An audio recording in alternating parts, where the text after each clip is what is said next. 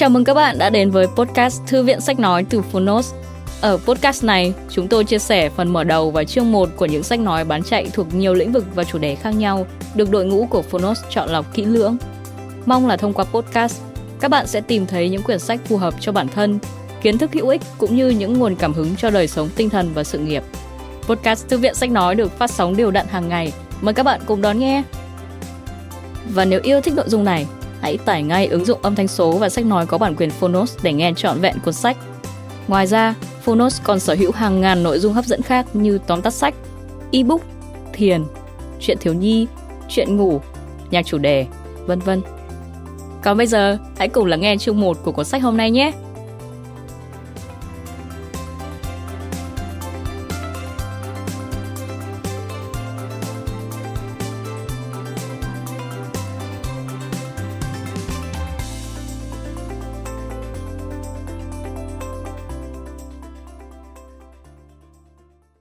Bạn đang nghe từ Phonos.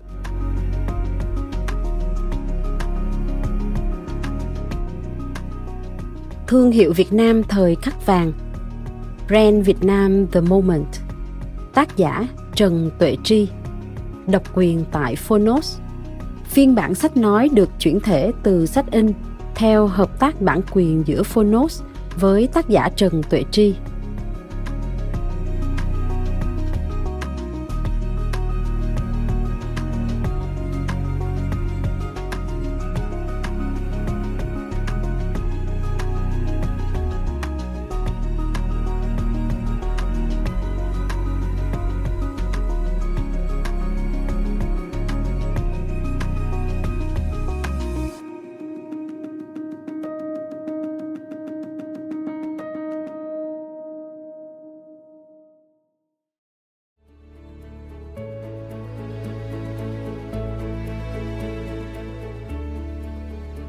Chào bạn, tôi là Trần Tuệ Tri, tác giả sách Thương hiệu Việt Nam thời khắc vàng.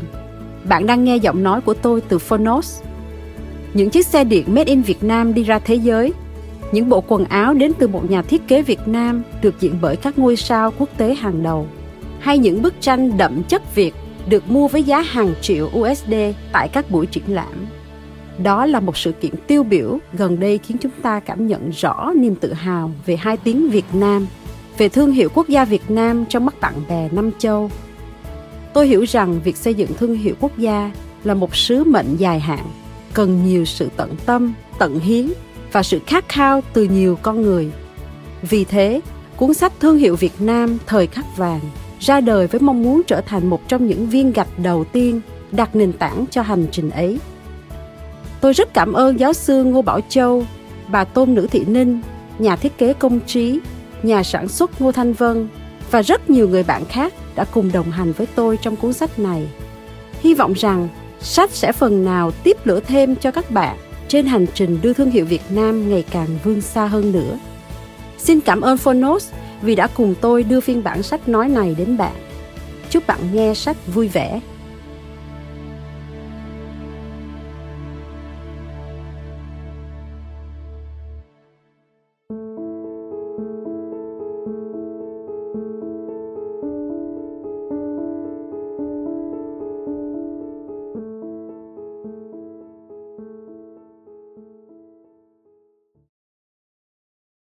Lời nói đầu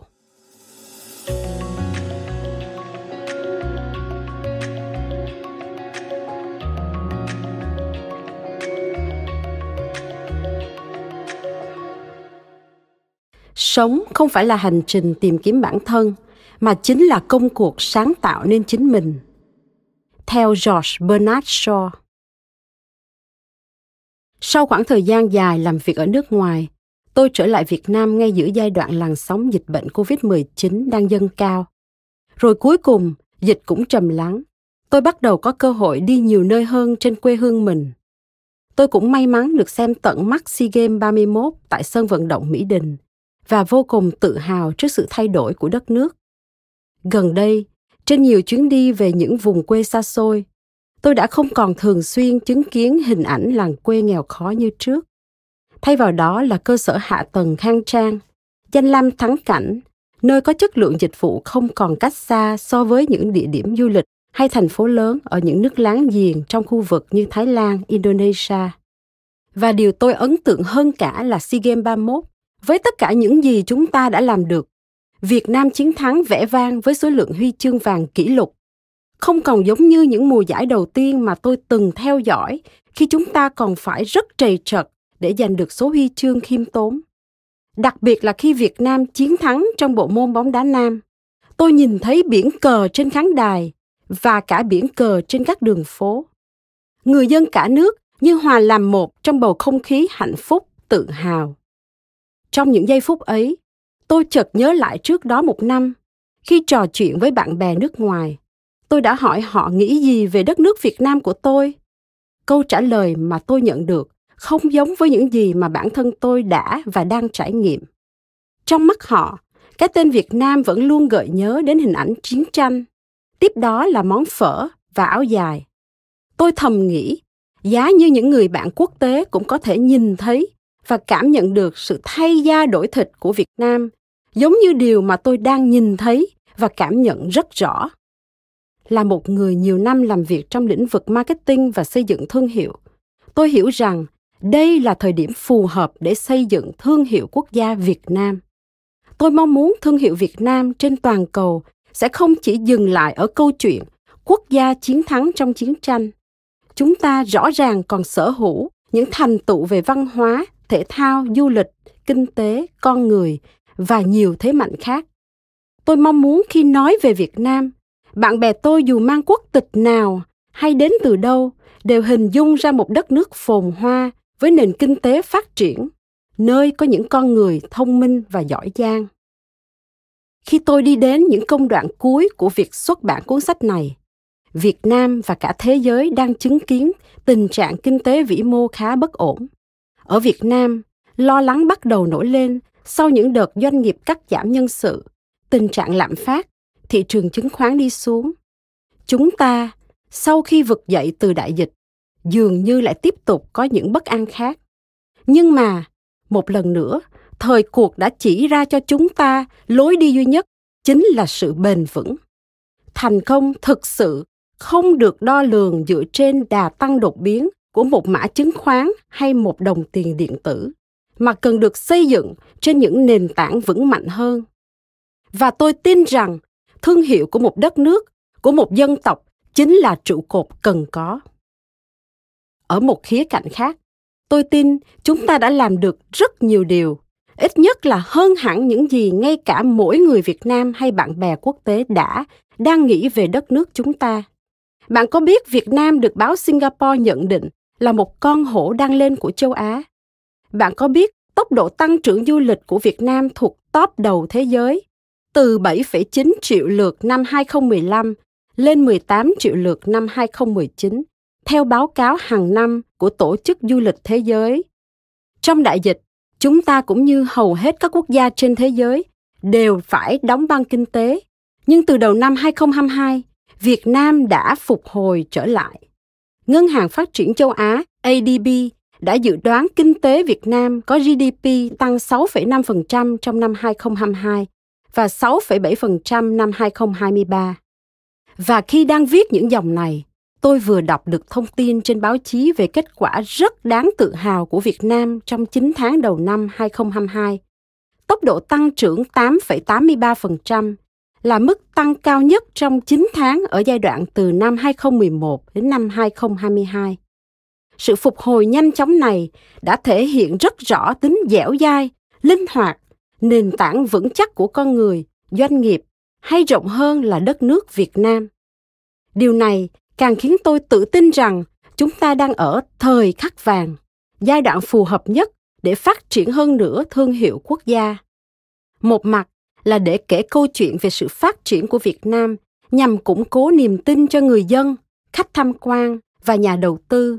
Mặt khác, việc xây dựng thương hiệu cũng là cách để chúng ta đối mặt với thế giới hiện tại, nơi có rất nhiều cơ hội lẫn thách thức. Nếu thành công việt nam hoàn toàn có thể thu hút được nhiều nguồn nhân lực, nguồn tài chính, là nơi đất lành chim đậu cho nhân tài, cho các nhà đầu tư trong và ngoài nước bên cạnh đó, việc xây dựng thương hiệu quốc gia còn làm tăng niềm tự hào dân tộc và giá trị của mỗi con người Việt Nam khi bước ra thế giới. Tôi hiểu rằng khi thương hiệu quốc gia Việt Nam được thăng hạng thì giá trị cá nhân của mỗi người Việt Nam cũng được nâng tầm và ngược lại. Tôi tin rằng mỗi người dân Việt Nam đều có trách nhiệm hiểu rõ tầm quan trọng của việc xây dựng thương hiệu quốc gia và biết rằng mình có thể làm được gì để thực hiện sứ mệnh này.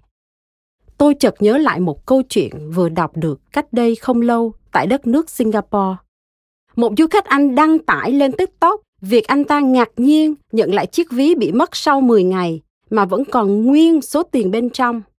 Ngay lập tức, video này đã nhận được hơn một triệu lượt xem và rất nhiều tài khoản người dùng Singapore đã vào bình luận. Đây là Singapore, cùng với một niềm tự hào dân tộc dễ dàng nhận ra.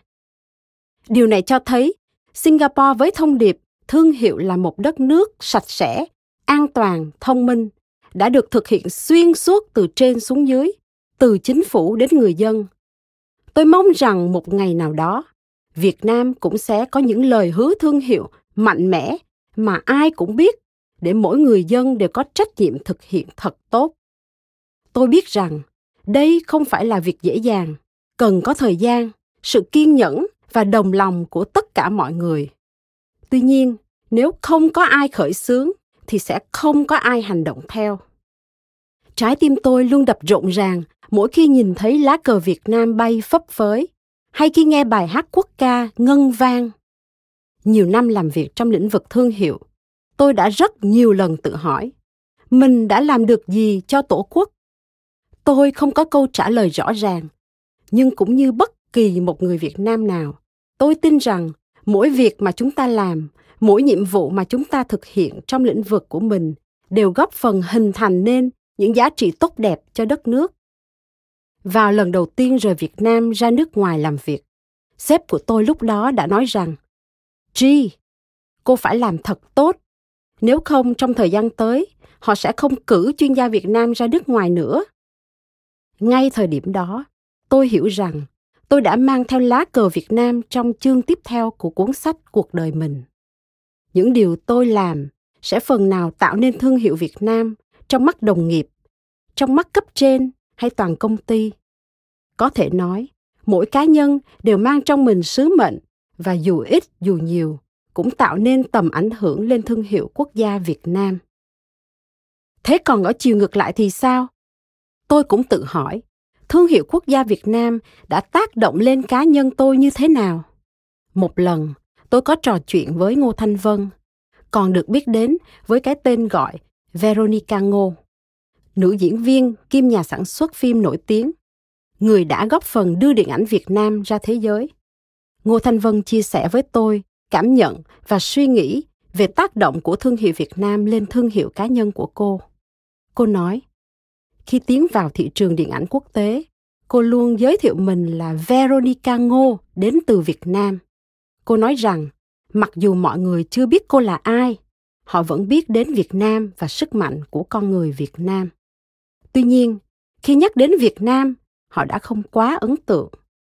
Và cô hiểu rằng mình còn phải làm rất nhiều để nâng tầm thương hiệu Việt. Từ những cuộc trò chuyện cùng các đồng nghiệp Việt Nam, tôi nhận ra chúng tôi đều đồng ý rằng mọi người thường mang một số nhận thức chung nhất định về người Việt và điều này sẽ ít nhiều ảnh hưởng tới sự nghiệp và công việc của mỗi người chúng tôi. Ví dụ, trong mắt đồng nghiệp quốc tế, người Việt Nam được cho là rất kiên cường, tháo vát nhưng lại không được đánh giá cao ở tính sáng tạo. Con gái tôi cũng nhận thấy ở các trường học Mỹ, người ta thường có định kiến về robot châu Á. Họ cho rằng người châu Á giỏi toán, chơi nhạc cụ và thường tham gia hoạt động cộng đồng trong thời gian rảnh. Con gái cũng thường hỏi tôi về cách làm thế nào để có thể tạo sự khác biệt và không bị hòa tan trong khuôn mẫu này. Thương hiệu quốc gia Việt Nam chắc chắn sẽ tạo ảnh hưởng đến mỗi con người Việt Nam. Nhưng liệu có nhiều người trong chúng ta hiểu rằng thương hiệu Việt Nam đang đại diện cho điều gì? Và chúng ta muốn được nhìn nhận như thế nào? Chúng ta có thực sự hiểu về thương hiệu quốc gia Việt Nam? Để trả lời những câu hỏi này, tôi đã bắt đầu thực hiện một vài nghiên cứu nhỏ.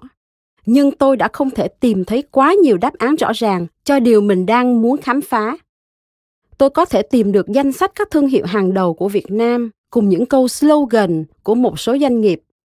Sau đó, tôi đã tìm thông tin trong một số cuộc khảo sát về thương hiệu quốc gia trên toàn cầu và thấy rằng thương hiệu Việt Nam có giá trị 388 tỷ USD, xếp thứ 33 theo báo cáo thường niên Nation Brands của Brand Finance năm 2021. Và thương hiệu Việt Nam tiếp tục tăng hạng trong năm 2022. Nhưng tôi không tìm thấy nhiều dữ liệu, thông tin liên quan khác. Ngược lại, tôi tìm thấy khá nhiều câu chuyện thú vị xung quanh cách làm thương hiệu của các quốc gia khác trong cùng châu lục như Singapore, Hàn Quốc và Nhật Bản. Và tôi tin rằng những bài học này cũng có thể được tham khảo để ứng dụng một cách linh hoạt tại Việt Nam, để chúng ta cũng có thể xây dựng được thương hiệu quốc gia Việt Nam vững mạnh. Khi đó, chúng ta sẽ tạo nên những ấn tượng tốt đẹp trong cộng đồng quốc tế và rồi ấn tượng tốt đẹp này sẽ tác động tích cực đến mỗi cá nhân. Tôi bắt đầu tự hỏi, làm thế nào chúng ta có thể thực hiện được mục tiêu này? Tôi cho rằng bước đầu tiên chúng ta cần làm là hiểu về nhận thức của người dân trong nước, về chính thương hiệu quốc gia của mình. Và sau đó là cách mà cộng đồng quốc tế đang nhìn nhận về việt nam. Tôi cùng một số đồng nghiệp trẻ đã thực hiện một game đố vui với đối tượng tham gia đa dạng độ tuổi, chức vụ, trình độ chuyên môn, quốc tịch, nơi ở. Những câu hỏi liên quan đến nhận thức của mọi người về việt nam, bao gồm sự phát triển văn hóa kinh tế và xã hội điều bất ngờ là không có một người nào trả lời đúng một trăm phần trăm các câu hỏi. Điều này khiến tôi nhận ra, dù dựa trên dữ kiện và số liệu, Việt Nam đã có nhiều bước tiến trong hơn 30 năm qua, nhưng nhận thức của người dân về đất nước vẫn chưa có nhiều thay đổi tương xứng và đồng điệu với sự phát triển đó. Chúng tôi thực hiện tiếp một cuộc khảo sát về thương hiệu quốc gia Việt Nam, thu hút được hơn 250 người Việt Nam và người nước ngoài sinh sống trong và ngoài Việt Nam. Họ tham gia trả lời gần 60 câu hỏi về mức độ nhận biết và cảm nhận của họ về đất nước hình chữ S. Các vấn đề tôi tìm hiểu xoay quanh những nét đặc thù, độc đáo, điểm đáng nhớ của đất nước và con người Việt Nam, cũng như vị thế, mức độ nổi bật của Việt Nam so với các quốc gia khác trong khu vực. Và kết quả là chúng tôi thu được rất nhiều điều bất ngờ thú vị. Không dừng lại ở đó, tôi đào sâu thêm chủ đề này bằng cách thực hiện nhiều cuộc trao đổi, phỏng vấn với nhiều nhân vật đã tạo được dấu ấn thương hiệu cá nhân nhất định trong lĩnh vực của họ. Đến đây, có lẽ bạn đã hiểu tại sao tôi lại mang trong mình nỗi thôi thúc viết nên cuốn sách này. Tôi mong muốn được kể câu chuyện của chính mình, của nhiều người khác nữa để giúp thế hệ trẻ Việt Nam hiểu được tầm quan trọng của thương hiệu cá nhân và thương hiệu quốc gia. Tôi hy vọng trên hành trình tìm tới hạnh phúc và thành công, những ai đọc hoặc nghe được quyển sách này có thể trích lục một vài phương pháp để xây dựng thương hiệu cho bản thân và cho đất nước. Và tôi luôn kỳ vọng ước mơ của mình sẽ rất sớm thành hiện thực. Đó là tự hào nhìn thấy Việt Nam trở thành điểm đến của sự đổi mới, thịnh vượng và hạnh phúc. Chương 1 Thương hiệu quốc gia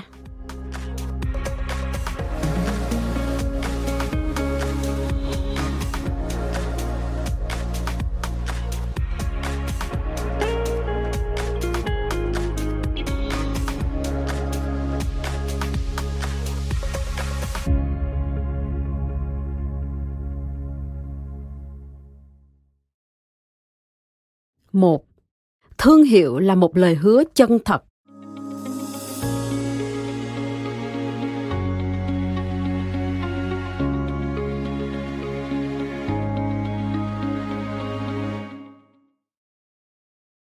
Quá nhiều người tự cao về những gì mình không có và đánh giá thấp những gì mình đang có. Theo malcolm forbes thương hiệu luôn tồn tại dù bạn biết hay không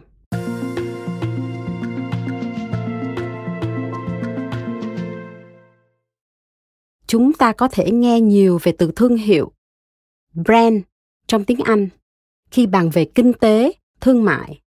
Nhưng thương hiệu không chỉ gói gọn trong lĩnh vực này. Thương hiệu gắn liền với một ý tưởng, dịch vụ, sản phẩm, mô hình kinh doanh, công ty hay thậm chí là một con người và lớn hơn là một quốc gia. Thương hiệu đã luôn tồn tại, dù chúng ta có nhận biết về nó hay không.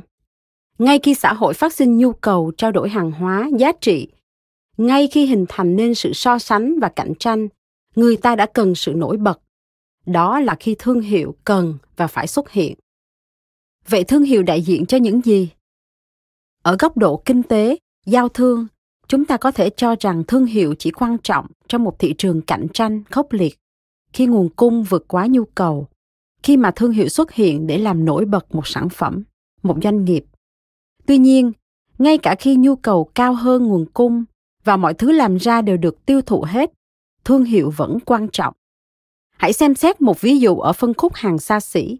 Một thương hiệu mạnh sẽ giúp sản phẩm có giá trị cao hơn nhiều so với các sản phẩm tương đương chất lượng chẳng hạn túi Hermes Birkin hay đồng hồ Rolex Submarine có nhu cầu cao hơn nguồn cung vì là thương hiệu mạnh, chúng có thể được bán với giá cao hơn gấp 10 lần, thậm chí còn nhiều hơn nữa, so với những sản phẩm cùng chức năng. Như vậy, dù cung vượt quá cầu hay cầu cao hơn cung thì thương hiệu vẫn quan trọng. Còn ở phân khúc bình dân hơn, tôi muốn kể về câu chuyện nhu cầu khẩu trang trong thời điểm đại dịch COVID-19 bùng nổ. Nguồn cung khan hiếm và người tiêu dùng không có nhiều lựa chọn phải mua khẩu trang của bất kỳ thương hiệu nào. Rõ ràng, ngay khi nhu cầu về mặt hàng bảo vệ sức khỏe này gia tăng, hàng loạt đơn vị sản xuất khẩu trang y tế ra đời. Nhưng cho đến cuối cùng, khi cơn sóng dần lắng dịu, người tiêu dùng có thể nhớ được bao nhiêu thương hiệu trong tâm trí, bao nhiêu thương hiệu chiến thắng và tìm được khách hàng trung thành. Khẩu trang N95 có thể là một điển hình về việc tạo nên hình ảnh tiêu chuẩn chất lượng cao cho thương hiệu của mình. Cung và cầu tạo nên cán cân tiêu dùng trên thị trường. Có lúc cán cân nghiêng về bên này hoặc bên kia, nhưng một thương hiệu bền vững và khỏe mạnh sẽ tạo nên một cuộc chơi riêng và duy trì giá trị cao bất chấp biến động. Tôi lớn lên vào những năm 1980, khi kinh tế Việt Nam còn chưa mở cửa. Thời đó, tôi không hề có ý niệm gì về từ thương hiệu, vì xung quanh không có ai nói về chủ đề này thế nhưng nhìn lại tôi tin rằng thương hiệu đã tồn tại đâu đó trong suốt hành trình trưởng thành của mình thương hiệu tồn tại qua cái cách mà mẹ tôi gom góp những hộp sữa nhập khẩu Gigo đã dùng hết, vì chúng là mặt hàng cao cấp thời bấy giờ. Thương hiệu tồn tại trong nỗi thèm thuồng que kem tràng tiền ở Hồ Gươm. Thương hiệu tồn tại cả trong niềm hân hoan bất tận của chúng tôi trước những gói quà do người thân gửi về từ ngoại quốc. Những năm tháng ấy, bánh xà phòng ca mây hay Lix sẽ không được dùng để tắm vì như vậy là quá xa xỉ. Thay vào đó, các bà mẹ sẽ đem cất chúng vào trong ngăn tủ quần áo để lưu lại hương thơm trong nhiều năm. Cho đến tận bây giờ, mùi hương ấy vẫn đánh thức rất nhiều ký ức trong tôi. Vì sao người ta có thể sưu tầm những thứ quá đổi bình thường như vậy? đó là bởi nhu cầu vượt quá xa so với nguồn cung thị trường một bánh xà phòng thời đó chưa phải là thứ thiết yếu cơ bản như bây giờ mà có thể coi là mặt hàng xa xỉ vì là thương hiệu mạnh các bánh xà phòng Camay hay Lux dĩ nhiên có giá trị cao. Dù đã chinh chiến hơn 20 năm trong lĩnh vực marketing và thương hiệu, nhưng vẫn phải thừa nhận rằng đôi khi chính tôi cũng không thể đưa ra câu trả lời cho câu hỏi thương hiệu là gì? giúp thỏa mãn tất cả mọi người. Có nhiều định nghĩa về thương hiệu và thậm chí các khái niệm thương hiệu làm thương hiệu marketing hay bán hàng cũng lẫn lộn trong rất nhiều trường hợp. Khi đi tìm thông tin các câu trả lời liên quan đến khái niệm thương hiệu tôi nhận được nhiều kết quả với đa dạng cách lý giải và tôi đã tổng hợp lại một số điểm chung lớn nhất thuật ngữ thương hiệu có thể đã xuất hiện từ khi các chủ trang trại dùng tên để phân biệt gia súc của mình. Mãi tới năm 1980, các mặt hàng như Coca-Cola bắt đầu phát triển. khái niệm thương hiệu dần phổ biến hơn khi được dùng để phân biệt hàng hóa trên thị trường. David Ogilvy, người được mệnh danh là cha đẻ của ngành quảng cáo, định nghĩa thương hiệu là sự tổng hợp những giá trị vô hình của sản phẩm. Cuốn sách Từ điển thương hiệu The Dictionary of Brand định nghĩa thương hiệu là cảm nhận của một người về sản phẩm, dịch vụ hoặc tổ chức. Tác giả diễn giả về thương hiệu Marty Numier cho rằng thương hiệu không phải là logo, không phải là đặc điểm nhận dạng, thương hiệu lại càng không phải là một sản phẩm. Thương hiệu là cảm nhận một cách trực quan của một người về sản phẩm, dịch vụ hoặc tổ chức. Bạn có hài lòng với các định nghĩa trên?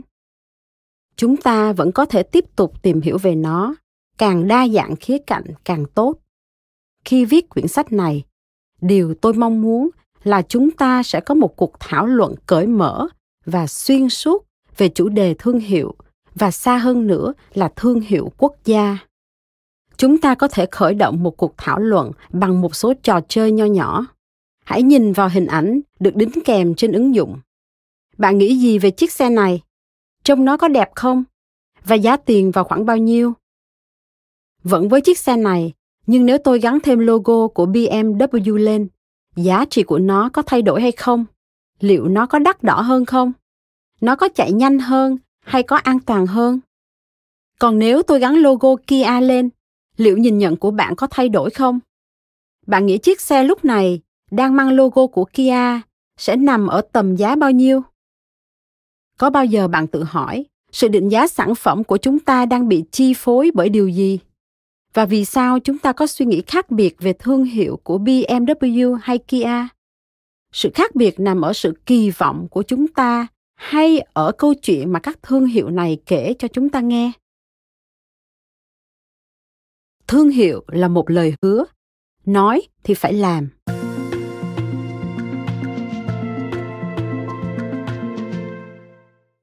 Thông qua quá trình tìm hiểu, làm việc thực tế cũng như các cuộc trao đổi với nhiều chuyên gia khác cùng lĩnh vực này, định nghĩa thương hiệu mà tôi tâm đắc nhất là, thương hiệu là một lời hứa có tính chân thật, phù hợp, lan tỏa và bền vững.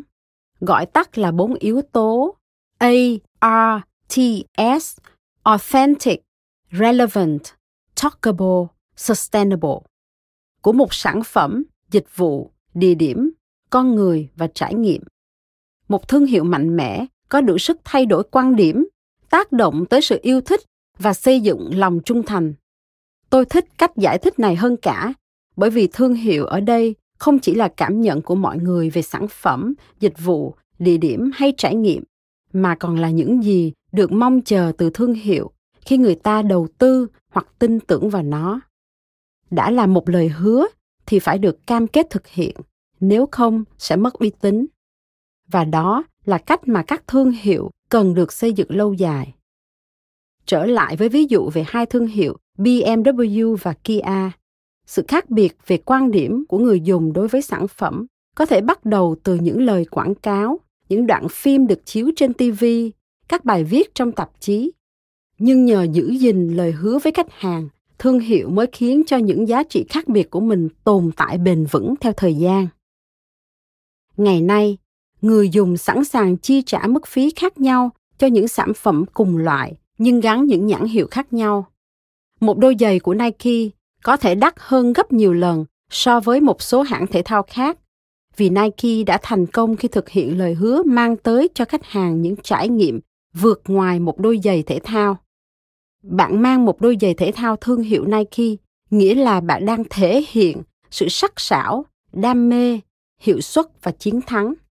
Hay như cà phê của Starbucks, bạn có bao giờ tự hỏi vì sao người tiêu dùng sẵn sàng chi 3 đô la cho một ly cà phê của thương hiệu này, thay vì uống cà phê với giá thấp hơn 0,25 đô la? Thành công của Starbucks đến từ đâu? Và vì sao với mức giá cao như vậy, thương hiệu này vẫn liên tục xuất hiện ở nhiều thành phố lớn trên thế giới. Vì sao tại Việt Nam, chúng ta hay nghe các phương tiện truyền thông so sánh hương vị vượt trội, giá cả phải chăng của cà phê Việt Nam so với sản phẩm quốc tế, nhưng Starbucks vẫn bán buôn tấp nập tại những khu vực sầm uất ở Việt Nam. Phải chăng vì Starbucks đã thành công với định vị là nơi chốn thứ ba, nơi mà mọi người không chỉ đến để thưởng thức đồ uống ngon mà còn để gặp gỡ đối tác và khẳng định phong cách. Trong thời đại này, bất kỳ một sản phẩm nào khi ra mắt đều có cơ hội được quảng bá rộng rãi với đa dạng công cụ truyền thống lẫn hiện đại. Tuy nhiên, chúng ta cũng đã và đang chứng kiến tình cảnh sớm nở tối tàn của những cái tên mới. Cho đến cuối cùng, dù sử dụng công cụ gì, chi khoản đầu tư lớn đến đâu, một thương hiệu bền vững phải đưa ra được một lời hứa xác đáng và hơn hết, lời hứa đó phải gần gũi, phù hợp với những suy nghĩ, cảm nhận của khách hàng về sản phẩm của thương hiệu. Đôi khi thách thức nằm ở chính chỗ này. Lời hứa của thương hiệu không tương đồng với nhận thức về thương hiệu nhận thức thương hiệu là điều mà khách hàng nghĩ về thương hiệu. Nó đại diện cho tâm trí và cảm nhận của khách hàng. Khoảng cách giữa nhận thức thương hiệu và lời hứa thương hiệu xảy ra khi việc định hướng thương hiệu kém hiệu quả hoặc các thông điệp đưa ra không truyền tải đúng bản chất của lời hứa thương hiệu. Đó cũng là lý do vì sao chúng ta cần có những mô hình và công thức xây dựng thương hiệu để lấp đầy khoảng trống ngăn cách giữa lời hứa thương hiệu và nhận thức thương hiệu nếu có, hoặc để phòng tránh nguy cơ tạo ra khoảng trống này khi bắt đầu hành trình làm thương hiệu. Câu chuyện thương hiệu kia và bmw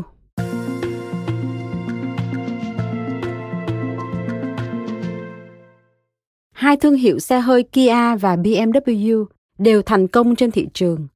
Khi mà mỗi sản phẩm của họ đều tìm được những đối tượng khách hàng riêng. Hơn nữa, mỗi ngày họ đều kể cho thế giới những câu chuyện về cùng một loại sản phẩm, nhưng lại khác biệt về đặc tính. Kia hướng tới khách hàng đại chúng, có thu nhập tầm trung, muốn tìm kiếm những sản phẩm tốt và có giá thành phải chăng mà không cần đánh đổi về chất lượng và thiết kế. Trong khi đó bmw tập trung vào khách hàng có thu nhập cao cần tìm kiếm sản phẩm có phong cách độc đáo, mới lạ và sáng tạo. Kia vào năm 2021 đã thay đổi logo và slogan, thể hiện tham vọng vươn tới những sản phẩm mang tính thời đại như xe hơi điện. Đồng thời, hãng thể hiện niềm tin sản phẩm sẽ là công cụ, thiết bị để người dùng khơi nguồn sức sáng tạo, cảm hứng sống và làm việc. Thế nhưng, điều không thay đổi là phân khúc khách hàng của Kia vẫn là nhóm khách hàng tầm trung.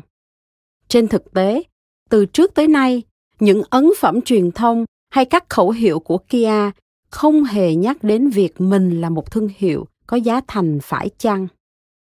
Trước đây, hãng ngụ ý điều này qua lời hứa sức mạnh tạo nên bất ngờ nhằm đảm bảo về chất lượng và thiết kế dù giá thành niêm yết có phần mềm hơn một số thương hiệu khác. Từ tháng 1, 2021, hãng đưa ra lời hứa mới về chuyển động truyền cảm hứng, đồng hành cùng quá trình phát triển của mỗi cá nhân. Những chiến dịch quảng cáo của Kia thể hiện rất rõ nét các mục tiêu này. Mời bạn xem hình ảnh một số chiến dịch của Kia lúc còn dùng logo và slogan cũ được đính kèm trên ứng dụng.